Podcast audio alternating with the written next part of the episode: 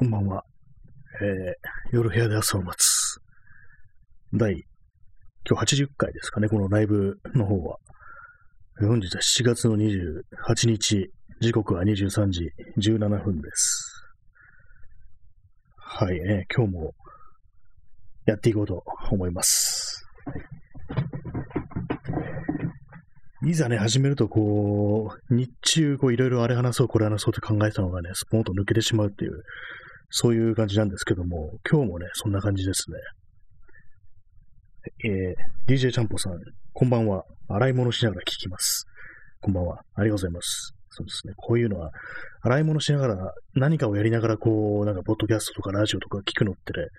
結構ね、合ってますね。私もね、たまにそういうことやってますね。やっぱりこう手を動かしながら、こう、いろいろやるのが、なんかどうも、向いてるというかね、こう、合ってるというかね、そんな感じはしますね。はい。えー、先ほどですね、あの、まあ、洗い物といえば、私もね、洗い物じゃないですけども、ちょっとあの、シャワーヘッド、シャワーヘッドをですね、ちょっと綺麗にしようと思って、あそこって結構あの、黒カビみたいなやつが、とかね、石鹸カスみたいなやつがね、結構つくと思うんですけども、どうもね、またそれがちょっと気になってきたなと思って、それをね、こう、取るために、本来、あの、クエン酸を使うとそういうね、あの、石鹸カスだとか、黒カビだとか効くって言うんですけども、でもね、前に買っといたはずのクエン酸がどうも見当たらないんで、じゃあもう酢で代用するぞって感じでね、酢につけました。で、まあ1時間ぐらいつけてたんですけども、まあまあ落ちますね。あのよっぽど硬くね、なってしまったやつでなければ、結構ね、そのままこすれば落ちるっていうような感じで、まあ、ただですね、あの、手が臭いです、今、すごく。あんまりあの、米の巣の匂いってまあ好きじゃないんですよ、私は。これね、あの、なんか、結構ね、酸っぱいものが好きかどうかっていうのは結構ね、性別差っていうのものがあって、なんか私のね、こう周りを見る限り、ね、男性はね、こう、酸っぱいものあんまり好きじゃないっていうのが多くて、で女性はですね、結構酸っぱいもの好きっていうね、まあ食べ物ですけども、それは、そういうような傾向にあるんですよね、不思議なことに。なんか、なんなんでしょうね。これ結構、はっきりとなんか分かれてるような、そんな気がしますね。私も酢飯とかがね、あんまり好きじゃないんですよね。まあ、寿司とかならまあいいけどって感じですけども、どうもね、なんかそれ以外のこう、ね、ものとかね、ななんならね、あの海鮮丼みたいなものってあれ確かあの酢飯ですよね。なんで酢入ってんだろうみたいなことね、ちょっと思っちゃうんですよね。だから結構ね、その手からこの酢の匂いが、米酢の匂いがするっていうのは、あんまりね、こう、なんていうか、こうテンションが若干下がるようなね、そんなところがありますね。皆様はいかがでしょうか酸っぱいものといっても、あの、梅とかね、そういう、なんですかね、甘酸っぱいのはまあいいんですけども、なんかこう、それ以外のね、こう、普段のおかずとかね、そういうものがなんか酸っぱいとなんかこうね、非常にこう、テンションが下がるというか、そんなところがあるんですよね。結構ね、苦手ですね。サラダのドレッシングとかでも、結構、大概あれ酸っぱいですよね。なんかあんま好きじゃないなっていうのがあるんですよね。どうしても。フレンチドレッシングとか結構ね、酸っぱいものがね、ありますからね。えー、P さん、餃子にも酢は不要。私もそれですね。餃子のね、あのタレとか酢はいらないっていうね。醤油とラー油っていうね、感じのことをやってますね。やってますねってあれですけども、酢入れないですね。たまにこうなんかこう変化をつけるためにちょっと入れてみようかなって思うんですけども、でもなんかね、結局なんかそう普段の酢嫌いというものがね、結構ね、影響してるのでね、そういう時にもやめようっていう感じになりますね。他になんだろ、酢、あれ、な、なんで、なんなんですかね、あの、何に使うかっていうと酢を、あれです、ピクルスとかね、そういうものはまあ大丈夫ですね、私は。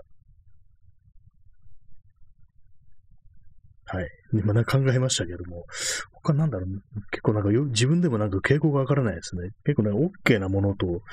いいものがあるっていう感じが今ふとしてきて、そういえばなんかあれ、自分の好きなあれ酸っぱいよなみたいな。割とね、そう、ピクルス系はね、酸っぱいですよね。あっちはなんか OK ですね、そういえば。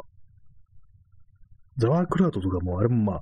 酢は入ってないですけども、あれもまあ発酵してるものですから、まあ多少ね、酸っぱさありますけども、あれもなんか OK なんですよね。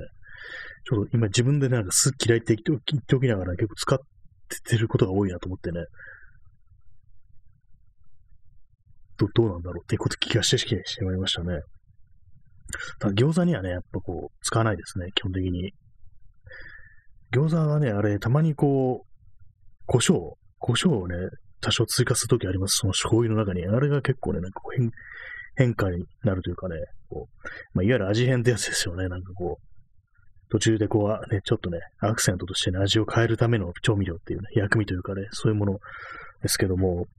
それですよね。はい。あとですね、まあ、レモンとかね、そういうものは別に大丈夫っていうのがあって、何なんですかね、やっぱあの、酢飯がなんかやっぱこう苦手なんだと思いますね。どう、どうにもね、あれのイメージが強くって。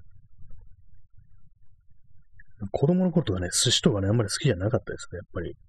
まあ、子供の味覚っていうのはあれですからね、大人と結構違いますから、それのせいかもしれないですけども、割にね、なんかそう、大人が喜んで食べてる、ね、こう、寿司とかいうものがね、あんまりこう好きじゃなかったっていう、ね、記憶がありますね、幼い頃。まあ、結構ね、その子供の頃の方が味覚が鋭いから、こう、いろいろね、好き嫌いってものあるって。で、大人になると結構鈍ってきて、何でも良くなってくるから、苦いものとか酸っぱいものとかね、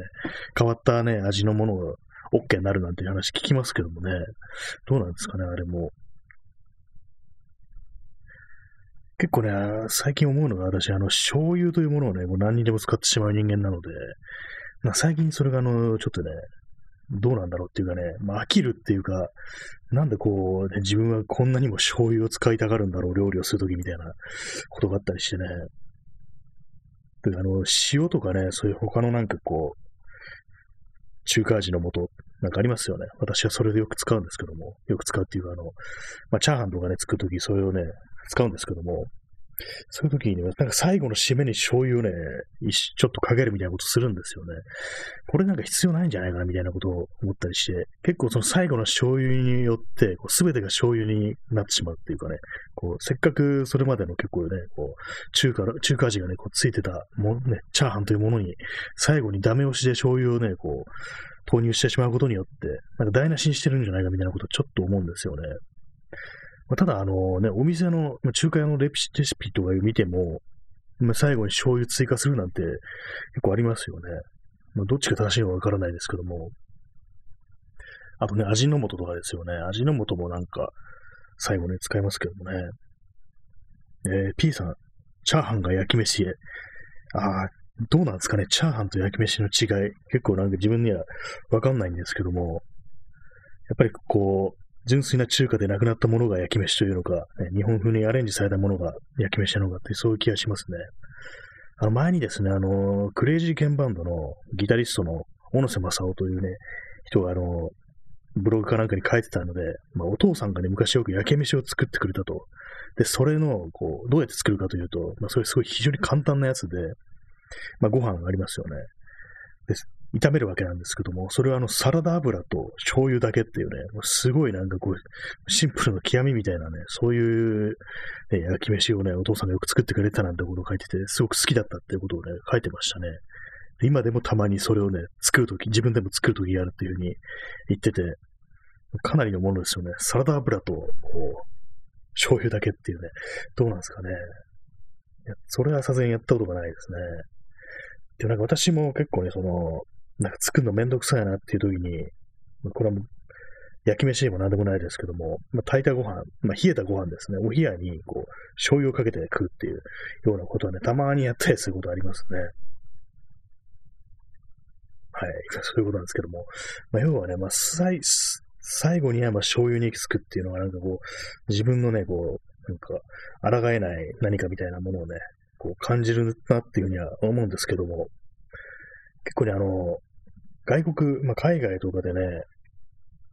行くと、結構醤油というものがなんか向こうでは珍しいというかね、美味しいと感じるのか、結構ね、醤油ぶっかけがちっていうようなことをたまに聞くんですけども、寿司とかにも醤油ぶっかけるみたいなやつだったりして、で、あとなんか、それこそご飯にあの、醤油だけかけて食べるっていうね、なんかあの、菜食主義者のね、人とかなんかいるっていうふうに、たまに聞くんですけども、やっぱ物珍しいっていうか、まあ、醤油だけで味が十分あるんだっていうふうに感じるんですかね。こう慣れてないっていうか、あんまこう使わないという人は。どうなんですかね。海外醤油事情みたいな。まあ結構普通に手に入ったりするのかなっていうふうに思うんですけども。割と向こうではね、こうぶっかけがちというようなことをね、聞きますね。私もね、もうほんとぶっかけがちなんですけども、もう体に悪いんでね、これはね、ちょっとやめた方がいいんですけどもね。結構ね、最近なんかまたちょっとね、少しはこう健康というか、ね、気を使うかみたいなモードに若干入りつつあって、昨日とかね、あの、筋トレしてたんですよね。で、あの、食べるものもですね、あれを買ってきました。あの、麦、麦ですね。麦飯を作るために、まあ、押し麦っていうね、あの麦を潰したやつがあるんですけども、平べったくしてあるやつなんです。そのそれあのご飯に入れて炊くっていうやつで。で、まあ私がいつも買うのは、あの、ビタバーレーっていう、その押し麦にそのビタミン B が添加してあるってやつで、まあこれはまあ同じ値段なんで、まあどうせだったらね、ビタミン入ってる方がいいだろうっていうか軽い気持ちでね、買ってくるんですけども、これがあのー、1キロで350円ぐらいかな。で、800g で280円とか、そんなようなね、値段なんですけども、たまにね、こう、買ったりしますね。ドンキとか行って買ったりしてますね。1キロのやつが売ってるんで。まあ、スーパーとかにもね、まあ、ちょっと小分けのやつ売ってますけども、ちょっと割高になるんでね、その小分けのやつは買わないですね。800g か1キロかっていう感じでね、まあ、そこそこなんか長長くね、こう、食べるんですけども、そうなると。まあ、そんな感じでね、定期的にその健康に意識を、ね、向けるときは、こうなぜか麦飯というものが登場するんですね、私の中に。あ、麦飯っていうのはね、っていうか、この話ね、あの、1年ぐらい前にしてると思いますね。1年前っていうか、あの、ね、去年の夏ぐらいにね、もうね、同じようなね、感じでこう、麦飯食ってる時期あったんで、その時にこの放送で話してると思うんですけども、まあ、あれなんですよね。その麦を入れると、あの血糖値の上がり方が緩やかになるっていう、そういうのはね、ありますね。で、結構それわかんのかって感じですけども、結構ね、その体感でわかりますね。よくね、あの、ご飯食べた後とかね、眠くなったりしますけども、麦飯だとね、あんまならないですね。結構ね、シャキッとしたまんま、ね、なってるっていう感じはあるんですけども、で、まあ味もね、嫌いじゃなければね、結構ね、いけるっていうか、嫌いじゃなければいけるの当たり前だよって感じしますけども、私はね、美味しいと思いますね。若干香りとかがね、その癖っていうか、もうあるかもしれないですけどもね。えー、P さん、夏は麦飯。そうですね、あの、夏はね、麦茶、麦飯っていうね、もう麦をね、全面的に、ね、取り入れていってね、麦茶、麦飯、メッコールっていうね、メッコールっていうあの、なんか謎の飲み物、多分韓国発だったと思うんですけども、コーラに、ちょっと麦、麦茶とコーラは、なんかこうね、割ったみたいな、そういう飲み物がね、あるんですけども、何だったんですかね、あれ、メッコールって。結構ね、私のね、よく通るところにね、なんかこう、メッコールの自動売機があるっていうところがあって、見るたびなんか、まだメッコールあるなっていうふうに思いながら撮ってたんですけども、何年か前に、何年か前でもないかな、もう10年ぐらい前かもしれないですけども、なくなっちゃいましたね。メッコール、未だに手に入るところあるんですかね。まああるにはあるんでしょうね。子供の頃なんか飲んだ記憶がありますね。なんか変な味だな、みたいな感じなんですけども、なんかちょっと夏っぽさがあるようなね、なんかそんな味でした。麦茶、麦飯、メッコール、麦チョコとかありますね。麦を使うといえば。麦、あとパンですね。パンにもね、麦が使われてますけどもね。やっぱ一番なんか体にいいのは麦飯っていうような印象がありますね。刑務所でも出ますからね。あの、刑務所の中っていう漫画、まあこれ映画化されてますけども、まあ、私映画の方見たんですけども、その中で、まあ、主人公刑務所入るんですけども、銃刀法違反で、で、まあ、その出てくる麦飯がうまいっていうね、そういうね、エピソードがあって、で、麦飯に醤油をかけるとうまいぞ、みたいなことを話をして、で、まあ、その周りのね、同じ受刑者仲間に、おい、醤油かけてみよう。めちゃくちゃうまいぞっていうね、そんな話をするのがありましたね。でさらに、その醤油と一緒にソースも少しかけてみ、めちゃくちゃうまいぞっていうね、なんかよくわかんないエピソードがあったという記憶がありますけどもね、麦飯というとね、それを思い出しますね。えー、P さん、メッコール、統一協会系企業なんですよね。あ、そうなんですか。ああ、アウトですね。もうその時点でもう完全に。なんかね、それっぽい噂聞いたことあるんですけども、なんか噂だと思ってました。まあ、韓国だからそういうふうに言われてるのかなっていうふうに思ってたんですけども、まあ、統一協会系企業はないですね、完全に。ってことは、そのメッコールとか、ね、置いてある、なんかこう、自動販売機とか、店ってのは、そっち系ってことなんですかね。そっち系って言い方あれですけども、統一教会とつながりがあるのかななんてことをね、考えてしまいますけどもね、なんか世界日報と配達されてくるのかななんて、ふとね、思ってしまいましたけども、それはですね。統一教会はね、嫌ですね。それだけは避けたいですね。まあ、メッコールはじゃあ今後飲むことはないとね、そんな感じになってきましたね。私の人生では。えー、DJ ちゃんぽさん。血糖値の乱高下に悩まされているので、右足試してみます。これはね、ほんとおすすめですね。ほんと乱高下する人ならね、僕全然違いますね。食べた後の、その、全然だるくならないっていうかね、眠くならないっていうのがね、感じるんで、ただあれなんですよね、ちょっと、お腹がね、ゴロゴロするっていう、そういうのあるかもしれないです。最初の方は。私はね、結構慣れたのかね、あんまならなくなりましたけども、その食べ始めっていうのはね、結構ね、なんか、お腹壊すわけではないんですけども、なんかぐるぐるいってるっていう、音がするっていうね、そんな感じのことがあったんで、それ気になるであれば、ちょっと慣れるまでは少しね、我慢のしどころかもしれないですね。まあ、右飯はほんま、普通に、まあ、味としてもね、美味しいっていうね、あるんでね。特にあの、固めのね、ご飯が好きっていう人がね、いいと思います。結構ね、あのー、そのね、米の柔らかさっていうのがね、まあ、これ戦争起きるんじゃないかっていうぐらいね、それぞれ違いますけども、私はね、硬ければ硬いほどいいっていうね、まあ、芯が残ってるとかは別ですけども、ね、ほんと硬い方が好きなんですよ。で、なおかつね、その冷えてる方がいいっていうね、かなりのね、こう、あれなんですよね、こう、求心派ですね。求心派なんですけども、そんな感じでね、その麦を入れると結構ね、固めに仕上がるっていうのがあるんで、私大体ですね、あの、50グラムかな ?50 グラムだろうか。あれ、あの、なんかあの、計量カップの50のところまで入れて、まあ、2合のご飯に50って感じですね。それ入れるんですけども、水はですね、そんな多めに入れないですね。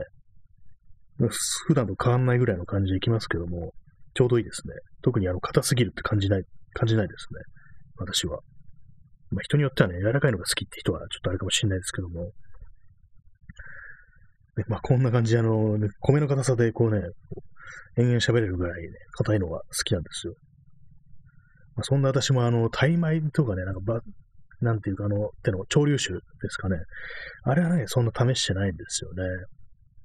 まあ、別に理由はないんですけども、ね、別に普通に買いに行ってね、置いてあれば買えばいいのにって感じですけども、やっぱりこう最初の、こうね、あれが、踏ん切りみたいなのがまだついてないって感じで、まあ、でもあれ、カレーとかね、まあそういうものは多分潮流酒の方がね、いいでしょうからね。はい。何でしたっけ。まあそうなんですよ。まあ私のそういう、その手のね、なんかこう、食材を買いに行くの、まあ麦飯屋のドンキとかね、普通のスーパーとかなんですけども、買うのは、その、まあ、潮流酒とか置いてある店、私買いませんけども、他にあの、スパイスとかね、クミンとかその手のスパイスを買うのは、あの、新大久保のイスラム横丁というところにたまに行くんですけども、そこで買うことが多いですね。っていう話はもう多分これ3回目ぐらいですね、この話すんの。これがね、あの、やっぱりこのイスラム横丁安いんですよ。で、まあね、これ東京のね、人間にしか通じない、あれになっちゃってますけども、ね、そんなすぐ行けないよっていうね、感じのもありあるかと思うんですけども、そこがね、結構安くってね、私は、もうスパイスを買うんだったら、まあそこっていう感じしますね。他の店ではね、もう買わないぐらいの感じになってますね。やっぱりこう、袋詰めにしちゃってあるんですけども、小さな。それがなんかね、こう、またいいんですよね。なんかか、スパイス買ってるっていうようなね、感じがして、で、余計な包装とかもね、ないですからね。スーパーとかに売ってるものって本当なんか瓶に入ってたりとかね、こんなこんななんかちゃんとした容器いらないよっていうね、どうせ全部使い切ってね、こう捨てるんだからっていうね、感じするんですけども、それがあの、そのイスラム浴場のね、ああいうお店ではね、こう、袋詰めにこうね、印刷した、ね、こうワードとかで印刷したみたいなね、ラベルが貼ってあってね、こう、200g 何円とか書いてあるんですよね。それがまたいいんですよね。そんな私なんですけども、一回前にですね、あの、瓶詰めのアチャールってやつをね、買ったんですけども、これがね、あのまあ、インド料理とかに使う、まあ、カレーとかの付け合わせみたいな、なんか、ちょっとしたなんか、なんていうんですかね、あれ、漬物的な感じなのかななんか、そんな感じだと思うんですけども、それ買ったので、なんかあんまりこう、自分に合わなくって、結構食べきるのに時間がかかったというね、記憶ありますね。なかなかね、あれ結構癖があるというか、まあ、私のあんま好みじゃなかったなっていうのがあったりして、で、結構瓶だからね、いっぱい入ってて、食べるの大変だったなっていうことを思うんですよね。結構その辺のね、エスニック食材みたいなやつってね、自分の合わないものに当たってね、しかもそれ大量に買ってしまったとき、ね、こう、困ったりしますね、そういうのを。前にあのね、あの、まあ、アメリカだと思うんですけども、あのレディッシュってやつ、ピクルスを刻んだようなやつですね。細かく刻ん、みじん切りにしたようなやつあるんですけども、それをですね、1キロね、でっかい瓶のやつ1キロ買って、でも一口食べたら、まあ、これは無理だっていうね、自分のね、ほんと嫌いな味だっていうね、なんかあの、酸っぱいですよ。まあ、酸っぱいのはね、そうピクルス系はさっきありだって言ったのにね、なんでだって感じかもしれないですけども、ちょっと甘いんですよね。で甘いのになんかキュウリだし、みたいな感じで、あとなんかあの、粘り気があるんですよ、若干。それなんかどうにもね、きつくってね、これも、もう人、人、さじも食えんわ、みたいな感じになってしまって、それはもう人にあげましたね。幸いあの、それ好きっていうね、人がね、たまたまいたんで、じゃあこれは1キロあげるっつってね、まあ喜んで持ってきましたけども、そういうことがあったんで、ああいうね、こう、なんていうんですかね、増粘剤みたいなのが入ってるのは、まあ、自分にとって鬼門だなっていうことを思いました。割にね、粘り気のあるもんってそんな好きじゃないんですよね。実際なんかね、こう、食べてみるとまあまあいけるっていうのは、ね、結構あると思うんですけども、まあ、納豆とかね、オクラとか納豆とかって結構ね、見た目なんかとかね、匂いとかあれだけど、食べるとまあうまいっていうような感じはね、するんですけども、どうにもなんかあの食感というかね、ネバネバが基本的にあんま好きじゃないっていうのが私はあるんでね。で、まあその場合、レディッシュの場合はね、味も嫌だったんですけども、なんかね、どうもそういうとこあるんですよね。ぬるぬるとかね、ネバネバに弱いっていうね、そういう傾向にありますね、私は。あと酢飯っていうね。結構なんか苦手なものが結構あるなっていう感じですけどもね。えー、P さん、酸っぱい食品で一番辛いのは酢大豆。酢の大豆。あ、そんなのあるんですね。あ、それ知りませんでした。酢大豆。大豆を酢に漬け込んだような、大豆のピクルスみたいなやつですかね。辛いんですね、それ。あ、P さん、辛い。辛いんですね。辛いんじゃなくて、一番辛いのは酢大豆。嫌な酸っぱさがあると。えー、確かになんか大豆、酸っぱい大豆ってなると、なんかこれもう腐ってんのかな？みたいな、そんな感じになりそうですよね。結構なんかあの、ボソボソに崩れた大豆と酸っぱさっていうのは、なんかね、あんま合わないような気がしますね。食べたことないですですね、酢大豆っていうのは。なんか今もね、こう、さっきの掃除してた時の、酢の香りが今手から漂ってくるんですけども、なかなかこれがしつこいですね。こうまあ、次からちゃんとクエン酸使ってやろうっていう気がしますね。まだまだ、ね、こう酢を、酢をね、消費できないんでね、まあそういう形で使っていった方がいいのかもしれないですけどもね、あの瓶のやつをね、買ってしまったので、なんで買ったのかな？多分なんかね、やるでやりたかったんだと思うんですけども、なんか手巻き寿司かもしれないです。なぜかですね、あの、酢飯でも海苔が巻いてあるとね、私 OK っていうね、なんか謎のなんか判断基準があるんですよね。何なんですかね。不思議ですけども。はい。でもなんかあの手巻き寿司ってね、めんどくさいですよね。巻くのが。いつもですけど。やっててなんかぐっちゃぐちゃになるっていうのがね、結構なんかもう最後の方ではね、こう、そういうのになっちゃってたような気がするんですよね。酸っぱい、酸っぱい食品、他に何かあったかな？なんかあの、グミとかのね、酸っぱさっていうのはね、好きなんですけどもね、あの、お菓子の酸っぱさっていうのがね、好きなのになぜかこう、食べ物のね、普段、普段のね、食事とかの酸っぱいものがなぜこう苦手なんだろうってことは思いますね。でも結構あの、ちょっと変わった料理とかを作ろうとして、で、そうなるとレシピとかに、あの、バルサミコ酢とかね、そういうものが書いてあったりするとね、まあ、インビネガーとかね、まあそういうものがあったりしてね、こう、すると、まあ、そんなんないよっていうね、米酢はなんかね、なんかしないけどあるけど、みたいな感じで、わざわざでも買ってくるのめんどくさいなっていうのがあったりしてね、結構その手のやつはね、やらないんですよね。結構そんなね、そんな材料ないよっていうの結構あると思うんですけども、料理するときに、生クリームですね。生クリームとかね、出てくると、いや、ない生クリームなんかっていうね、なんかわざわざ買いに行くのもちょっとなっていう気がするし、なんか代用できないかなと思ってね、こう、バターと牛乳で、いや、どっちもねえしな、みたいな感じでね、なんかコーヒーフレッシュとかをね、なんか投入したりするなんてことがね、ありましたね。まあ割とそれでもいけたりするんですけども、コーヒーフレッシュとかでも、なんかね、こう、ポテトサラダとかですね、まあそういうものを使うとね、あるんですけどもね。そういえばあれですね、マヨネーズもまあまあ酸っぱいといえば酸っぱいですね。あれも酢を使ってますしね。あっちも大丈夫ですね、酢は。うん。なんか人間の味覚って結構いい加減なのかもしれないですね。結構その思い込みとか、こう、ね、その手のね、前知識とかそういうものに結構味覚ってものは影響されるのかなってことは、ちょっと思いますね。えー、P さん、発酵による酸っぱさとフルーツの酸っぱさの違い。あそうですね。やっぱり何かしらのこう作用によって酸っぱくなったものと、初めからまあ酸っぱいというものの違い。結構それはでかいかもしれないですね。発酵っていうのはね、なかなかこう、手強いですからね。やりすぎるとなんかね、すっごく酸っぱくなっちゃったりして、まずいなんてことありますけどもね、漬物とかでもね、ありますけども。私たまにあの、ザワークラウトを作るときあるんですよ。あれはあの、キャベツ刻んで、ローリエ入れて、で、あの、塩ですね。っていうの結構ね、単純なやつなんですけども、まあ、それでこう、なんていうか、こう上からね、重しをして置いておくと発酵してね、酸っぱさが出てくるなんていうね、そうなるんですけども、あれはね、まあまあ大丈夫なんですよね、私は。で、ピースさん、発酵と腐敗は近い。まさにそれですね。納豆とかそうですよね。腐敗、腐敗してんのかな、これみたいなこと思いますからね。確かこの間あのネギをですね、腐らせちゃったんですよ。ネギを。あれもなんかぬるっとしてましたからね。あれも一つの、あれも一つっていうか、あれもそのまま腐敗ですけども、やっぱりこれ似たような作用というか、なんか不思議ですよね。近いものなのに食えるものと食えないものがあるっていうね、そういうのありますからね。え、何の話したんでしたっけ？あ、ザワークラウトですね。ザワークラウトね、まあ大丈夫なんですけど、なんかね、その実製、自作のザワークラウト食べた後ってなんか、なんか喉がね、ちょっと変な感じになるっていうのがあるんですよね。まあ思い込みかもしれないですけども、自分の。なんかね、こう、なんかちょっといがらっぽくなるような、なんかその酸によってね、こう酸性のね、食べ物ってことでそういうふうに喉に作用するのかなというふうに思うんですけども、なんか不思議なところありますね。市販のものを食べるときそういうことないんですけども、でも自作のね、こう、ザワークラウトっていうものをやると、なんかどうにもなんか喉がいがらっぽくなるような、そんな気がしますね。なんかおかしいなと思いながら結局食べきるんですけども、あでもまあ体にいいって言いますからね、発酵食品体にいいって言いますもんね。ヨーグルトとかね、漬物とか、